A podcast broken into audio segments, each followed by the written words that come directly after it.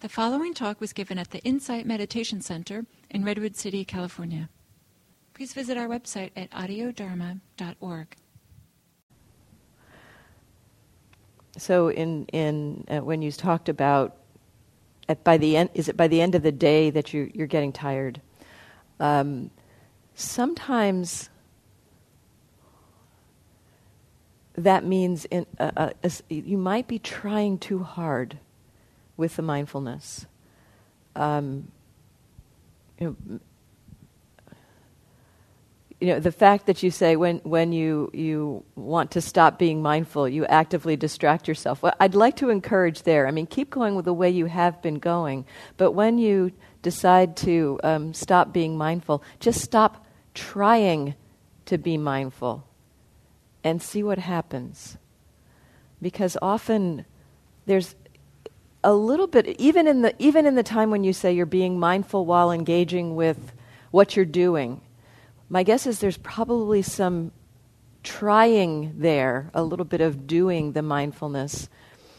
Um, and you could, in that point, since you are mindful, one of the one of the ways to play with it, if you feel by the end of the day that you're getting ca- tired with the mindfulness, usually it means there's some over efforting.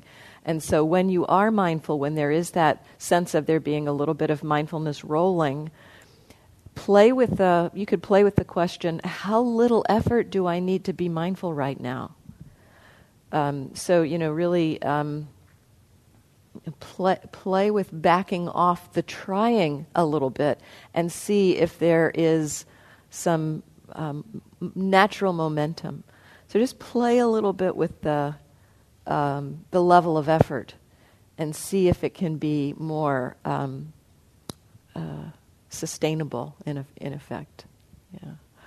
Or you can, yeah. Just restate the question. Go, turn yeah. Um, so, um, in looking at thoughts, I talked about how often, um, particularly when thoughts are repetitive or frequent, there's often a, a, kind of an emotion that's connected with those thoughts. And um, the question is about um, how do we, um, what, so first, I think the first question was what is an emotion?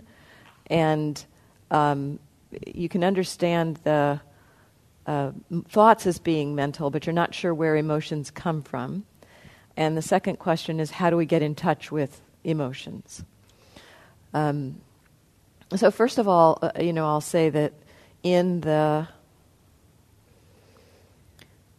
the Buddhist understanding, and probably in the um, at the time of India of the time of the Buddha, the understanding about mind and I mean, in, in our culture, I think we tend to divide up mind, heart. You know, we, we kind of separate mind, heart um, in terms of what we think about as mind. We don't think about emotion so much as mind, we think about it as heart. Um, and in the, the, the Buddhist um, time, and I, I don't think it's just the Buddhist texts themselves, but probably was in the time of the Buddha. They had one word that meant mind heart. So, uh, and they actually talk about the seat of the mind, and the word they use in Pali is chitta. The seat of chitta is here.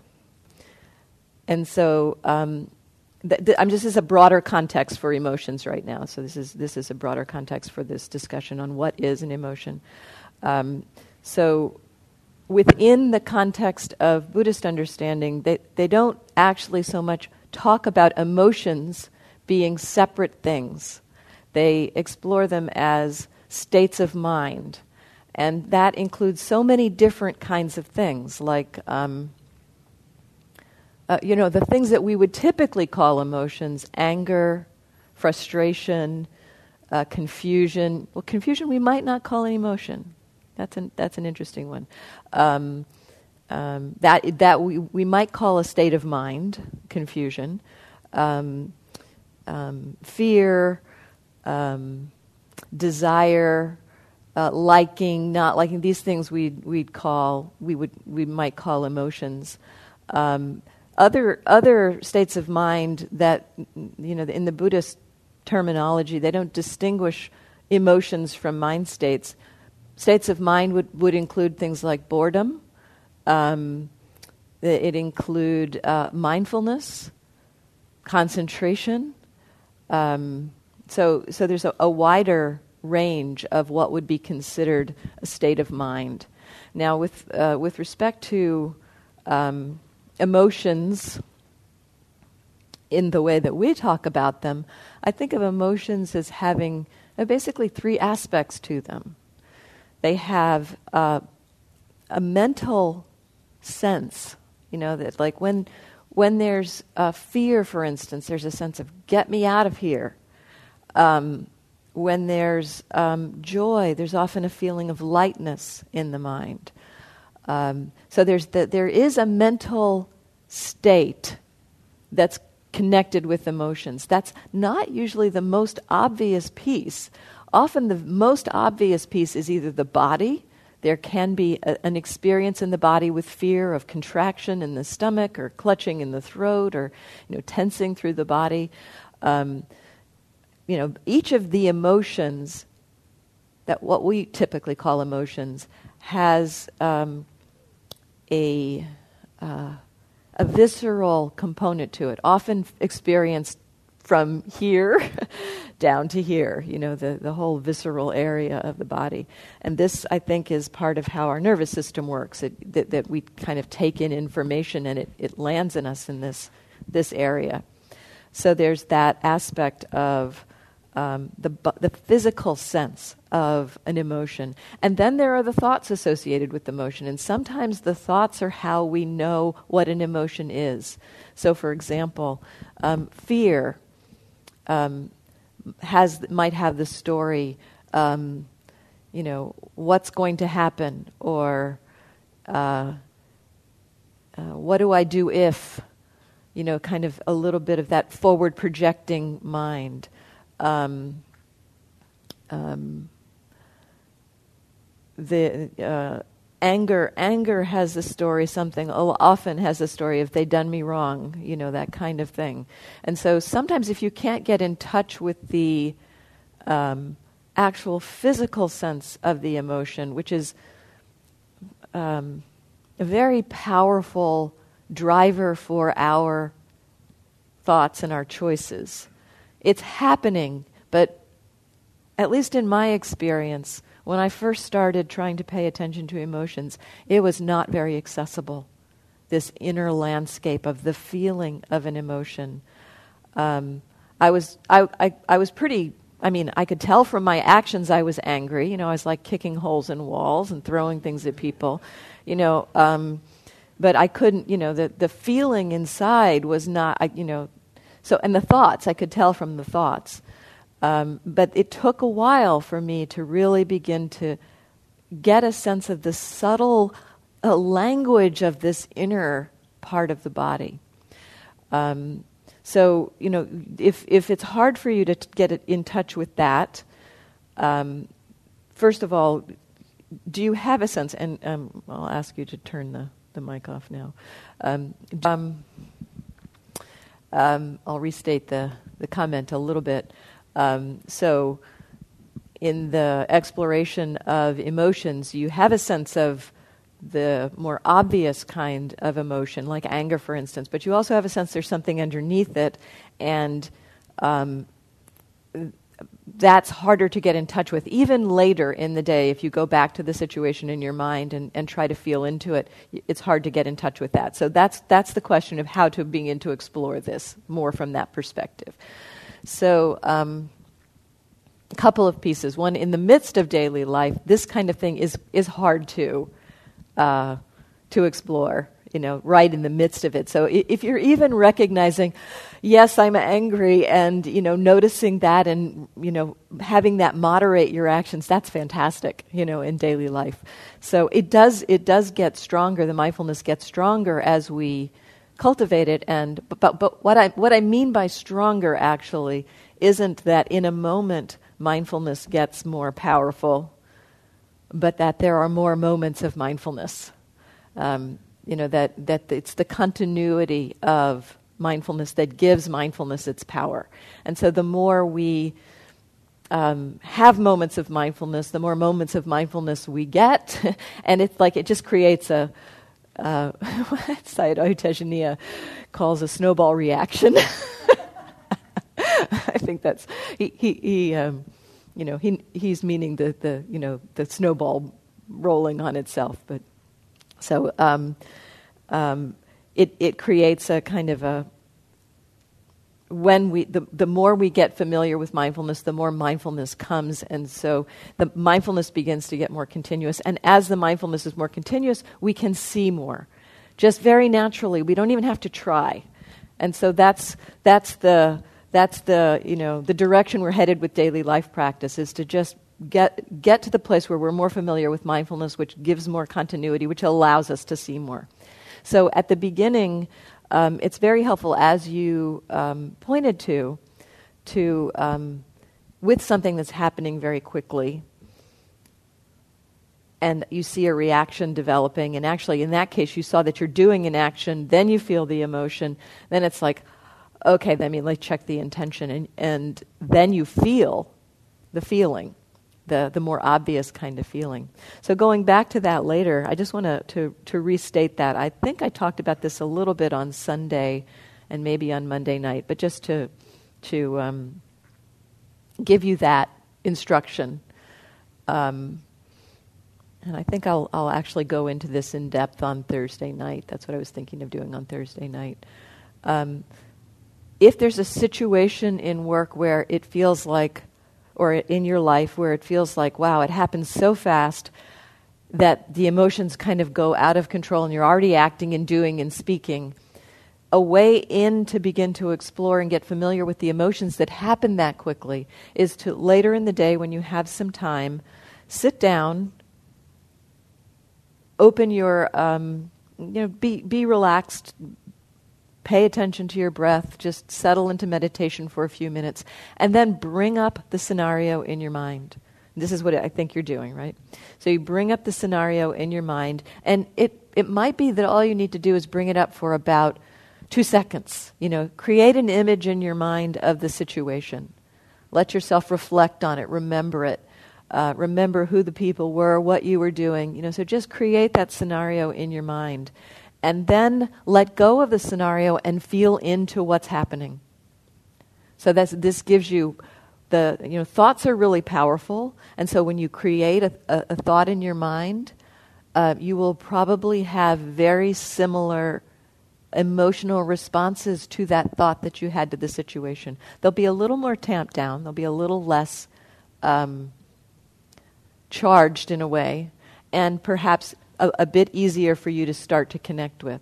And so you, you're seeing that. You're seeing that there's something there, but not quite able to really connect with it. So often with these, you know, with uh, with patterns that are very familiar, there's a lot of pieces to that pattern. It's more than just two layers. It's probably a whole ball of yarn. It's a big mess lots of habits and patterns have kind of gotten all wound up together against each other. And our idea is often that we think we should, that the way to figure this out, or you know, the way to understand this, is to pull it apart. You know, it's like to, to dive into the middle to figure out what's right in the middle. And um, in our meditation practice, that doesn't seem to be a very uh, helpful way to go about it. Instead, it requires a lot of patience. And what I like to suggest is it's like there's it's like you know, you know there's something there. You're aware already there's something there. You're not so clear on what it is. And so hang out with that space of something's here, I don't know what it is. That's being mindful of it. That's awareness of that state. You know, there's not a clarity in your mind about exactly what it is. It's kind of like a very receptive, open, oh, this is happening, and don't have a name for it, don't have a word for it. That, that so hanging out like I think of just like that big mess. You're just like hanging out with your arms allowing the whole mess, and being aware of whatever is obvious in that mess, and there may not be words for it. So some of it may be confusion or maybe um, not knowing, just uncertainty. Um, and so, just is is it possible? Just see, because sometimes it's uncomfortable when we don't know something. And so, what another thing to check into there would be, what's your relationship to not knowing? Oh, I don't like not knowing. So, so that then you you um, you just see what you know what what's happening there. At least my my take on what's happening there is like there's a whole bunch of stuff all wound up in a big mess. And it's like we're, we're touching the edges of the whole mess. And at various times, different like parts of that big mess will kind of come to the surface. And we may get a few seconds of hanging out with one part of that big mess and have no idea what it is. And then it's like, and then another part comes up, and we get a little taste of that. And then another part comes up. And so we're just like receiving, receiving, receiving that experience with the interest in being curiosity rather than figuring out. I mean, it's interest, a little subtle distinction there. P- curiosity be, show me what you are, as opposed to figuring out being, I'm going to figure you out. So it's a, it's a subtle difference there. And then every time that, so you could do this with this particular scenario perhaps, you know, over the course of a week or a couple weeks, and you might then begin to get a little bit of a sense over time with patience, it's like it, it's like sometimes it's it's so interesting. You're sitting there and it's like, oh, there's that feeling again, and then it like hits you over the head. Oh, this is a feeling of vulnerability. Oh, you know, so suddenly some you know it becomes clear to us. So it's it's more the the willingness to just hang out with it and um, uh, patiently let it show itself to us. Sometimes emotions are like really shy, you know. And if you, you know, like certain creatures in the wild, you, you have to like not look at them, you know, you look at them out of the corner of your eye. Sometimes it can be like that with emotions. If you like go room, they, they go vanishing. So sometimes it's just like really broad and uh, let them show themselves and patience about actually being able to identify them. It sounds to me like from what you've described, you're already actually in touch with it, you just don't know what it is. So that's a place in mindfulness that it's really helpful to get comfortable with because the more we practice, the more we see there's a lot of stuff that we're not familiar with. And um, you know, kind of the deepening of practice happens through unfamiliarity. So, so getting, getting more familiar and getting comfortable with being in places where it's unfamiliar can be really helpful.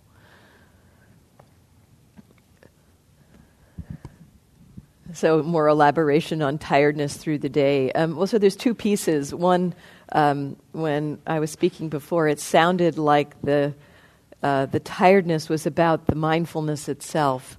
And in this case, it's not so clear to me. It could be that the tiredness is just about having gone through your day. Um, and it's, you know, depending on how much sleep we get, you know, how much activity we have to do. I mean, thinking, for instance, if, your if your work requires a lot of thinking, thinking actually takes so much energy. um, so, yeah, I've actually discovered that when I'm doing computer programming or when I was doing computer programming, I needed like nine hours of sleep a night. And then when I go on retreat and the mind really lets go of thinking, I need about four hours of sleep, four to five hours of sleep a night. And it's like, wow, you know, that mental activity demands, you know, a lot of energy. So depending on how much energy you're using in your regular activities, um, that's, um, that may be an impact on your ability to kind of just even remember to be mindful or to have the mindfulness kind of spontaneously arise. The more tired we are in general, I think the more our habits kind of start to kick in. You know, it's like the when the when the brain is is in low energy mode, it's going to go its easiest, most well-worn routes, and that often includes non-mindfulness. So, um, one thing I'll suggest is an exploration um, because there's a lot of energy that we use in our regular day. Not, not, only, not only to speak of the mindfulness. So before I was talking about looking at how you're, you know, what's the energy you're using about being mindful? Are you overdoing that? Uh, then another exploration around energy is to just see how much are your energy are you doing in your like regular activities during the day. This was an interesting exploration. Um, one of my teachers came to uh, IMS and he was teaching for two weeks at IMS um, in April, May. And this was a conversation that came around in one of the interview groups. And um, was suggesting, you know, just pay attention to, to how much energy you're using in your activity. And, and one, one person said, yeah, I'm noticing like that toothbrush, you know, it's like I am like really brushing my teeth. He said that the toothbrush is like only a month old and it's already like really destroyed. And, and, and he said, I see how much over effort I'm making in just the simple activity of brushing my teeth. And so look at, uh, you know, you can kind of check into uh, how much energy are you using through the day. That, that can be a very interesting uh, mindfulness project, in effect. Um, not, not about, not necessarily about the mindfulness itself, but just about, you know, I remember on one, one retreat, I was washing vegetables. And um, I was like, I had dived into washing vegetables. I was focused completely on washing vegetables. And it's like, how much, it, I saw it in that moment, just how much energy I was using to do that. So there, there's a lot of things that we can um, actually let go of over energy, you know, over doing things with more energy. And then you can also check in um, around the thoughts because thoughts take a lot of energy. And so if there's a lot of useless thinking going on, it's going to be it's going to be using a lot of energy too. So I'd encourage that exploration during your day and then um, it sounds to me like the mindfulness is revealing that you're tired. so maybe going to bed earlier is not a bad idea. yeah. Thank you. Oh, Mary Ellen. So, with respect to seeing vulnerability, you know, this is, we are vulnerable. This is a truth. And um, when we can get to the place of seeing vulnerability, I mean, we, we, we think a lot of times we think that with respect to like that big complex, a mess of stuff that I was talking about earlier, you know, sometimes we think the best thing that I, if I could, if I could take a scalpel and like, you know, cut that whole thing out and like get rid of it, that would be the best. You know, this whole pattern is completely useless. And yet, often inside of many, many, I think I've seen this enough times now that I'm, I'm almost ready to say, inside of pretty much every um, afflictive emotion, there is something beautiful uh, and something true. So, like anxiety and fear often has vulnerability in there somewhere the sense of it's out of control. I can't i can't be in control here you know and the recognition that there is that that that vulnerability you know. So so the and, and certain other you know like inside of wanting you know inside of greed of wanting to have something often is the the, the inner wish to just be happy you know, to just to just have some ease in our life. And so the the the inner wishes, and they're they're often connected with the, the flavor of metta, the wish to be happy, healthy, safe, and at ease. You know, those are the, the four some of the four flavors of metta. Um, that um, when we touch into that big mess of stuff, we'll often touch in in the middle somewhere to one of these core wishes of, wow, oh, you know, what, what the, what the, what's going on here is there the This being wants to be happy, and this is the only way it knows how to go about doing that. This being feels vulnerable, and that feels threatening, and the, this being wants to not feel threatened. So the the um, you know inside of these complexes is often a grain, uh, or not more than a grain, a thread of a very wholesome, beautiful wish that has been layered with reactivity. So, vulnerability gets layered with fear and wanting to control and it basically not being okay that we're we are vulnerable. And this is like you know, this is running running, you know, right against what's actually true, right? I mean, we are vulnerable. We're vulnerable when we walk out the door. We're, we're vulnerable in here. I mean, there's no guarantee we're going to walk out of this room alive. Um, and you know that that that very core vulnerability is something that is it's hard to open to. It is hard to open to, but it is truth. And and a lot of our um, strategies in life are kind of how can I avoid this truth? so um, beginning to open to some of those core places, sometimes we find when the mindfulness gets stronger, sometimes we find that that alignment, when we actually align with, oh, vulnerability, well, actually, that's true. You know, the mind can kind of relax a little bit and recognize, well, that's that's true. I remember at one point I was, um, it was right after September 11th attacks, and I was at my parents' house, and so needed to fly home, and my plane um, was scheduled. I was fortunate in that it was scheduled several weeks later, and so my plane wasn't canceled, and I didn't have to reschedule or anything. But my plane uh, was scheduled for the um, day after the planes started flying again. So you know, it was it was pretty uh, tenuous. It seemed, you know, they were they were wanting us to call in and whatnot. And so I, fl- I flew out. My plane was delayed, of course. You know, partly it was from weather, but my plane was delayed, and um, uh, I had a connection through Houston and had to um, stay overnight in Houston because I missed my connection home. And so I was at Houston. I was at Houston at George W. Bush International, George H. Bush International Airport. And um, in my hotel, the power went out that night.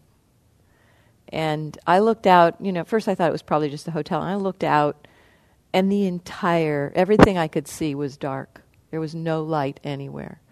And, you know, George Bush International Airport, what, you know, my mind went, what kind of a, you know, symbolic, you know, uh, terrorist attack, you know, to, to, to attack the airport of the, the, the President of the United States.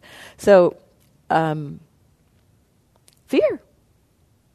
A lot of fear. My mind, my mind, my mind went to, um, you know, all of us in the hotel having to gather and I mean, it just projected. It like, it, it like, you know, all of us in the hotel having to gather in the in the hallways and be quiet, and you know, it's like it was creating disaster scenarios in my mind. And um, um, at some point, I recognized the fear was pretty out of control, and so I started as a as a way to counter that. I started doing metta. I started just you know, may all beings be happy, may all beings be safe. You know, that one really resonated. May all beings be safe. It's like, yes, that's, that's, that's what I wish for. And when I touched into that wish, it was like the whole being relaxed. It's like, yes, that's actually what's going on here is that I wish for safety for all beings.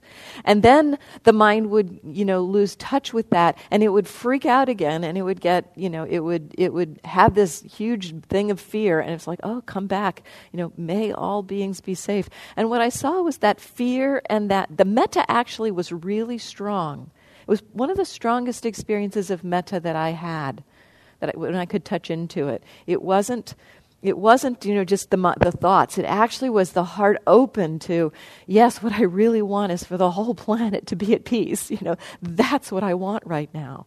And when i could touch into that the heart was open. It wasn't contracted. And then whew the thoughts came in. It was contracted again. The fear exploded. And i saw that that wish for all beings to be safe that all, that metta was kind of at the center of the fear and that the fear was essentially a contracted response to that wish. You know, the feeling that it's not possible for all beings to be safe. So this is a problem, and what are we going to do about this? You know, as you know, it's like opening to that truth of the wish and the vulnerability of beings um, really showed me just how much our reactivity is based in a, a craving or clinging response to the truth.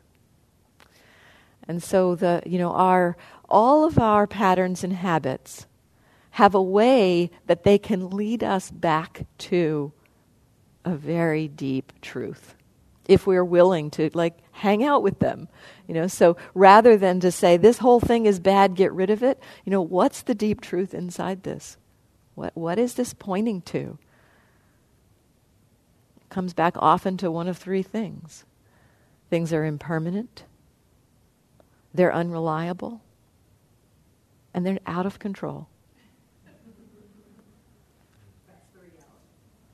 That's the reality and boy, we do not like that reality.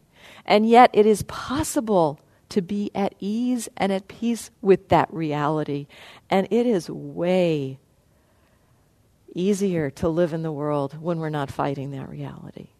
It sounds like, you know, it sounds counterintuitive in a way. If, if we open to those truths, you know, impermanent, unreliable, out of control, you know, our, our, our, our normal minds, our usual conditioned minds saying, not possible to live in the world with those with that reality. I have to be deluded. I have to pretend it's not that way. But the, the mess that we get ourselves in by deluding ourselves and pretending it's not that way is huge. So, pretty much every suffering, struggle thing that we go through is pointing back to one of those truths and how we're not able to open to one of those truths. So, all of our suffering gives us a doorway to truth and reality. Patience with opening to it. Um, the exploration of the unknown, the uh, you know the exploration of um, the uncertainty or not being clear about what's going on underneath uh, takes a. I've, I've been saying over the past few days, you know, that there's, there's, there's a, a, mistake we sometimes make about mindfulness being a choosing what we pay attention to. And I'm, I'm wondering a little bit if that's going on with you. I can come back to that in just a minute. Um, and there is a way i mean definitely we can choose what to pay attention to with mindfulness. We can we can pick like right now for instance i can suggest pay attention to your feet you know, pay attention to your hands. And you know you, you can direct your attention to various areas of experience and choose to pay attention because attention is a factor of mind that is amenable to conscious intervention so we can choose what to pay attention to. And sometimes we confuse being mindful with having control over choosing what we're paying attention to. And this uh, exploration of the unknown is really, I mean, the only way we're going to see the unknown is by opening up to things we don't know and don't know how to pay attention to. So there's a way of being mindful that is more, um, there, you know, that is more you could say letting things come to you instead of you choosing what to pay attention to. So, especially with things that are unfamiliar or like, um, um, uh, you know, that things that are happening that you're not sure of what they are. It's like if you're trying to find it, that very trying to find is probably might be getting in the way of the seeing. So um, it's kind of like I think of a kind of mindfulness that's like ring the doorbell and see what answers the door. Like be in, in the present moment and what is arriving as opposed to what is being chosen, you know, as opposed to consciously choosing something. Um, it's, it's, a, um, it's kind of a stepped back perspective that essentially, I'm going to come back to attention for just a minute, the factor of attention. Um, we usually think of attention as being our choosing what to pay attention to. But when we are not consciously choosing what to pay attention to, processes in our mind are choosing what to pay attention to, essentially. So there's always something being attended to. Um, the factor of attention is kind of like, you know, the breath in a way.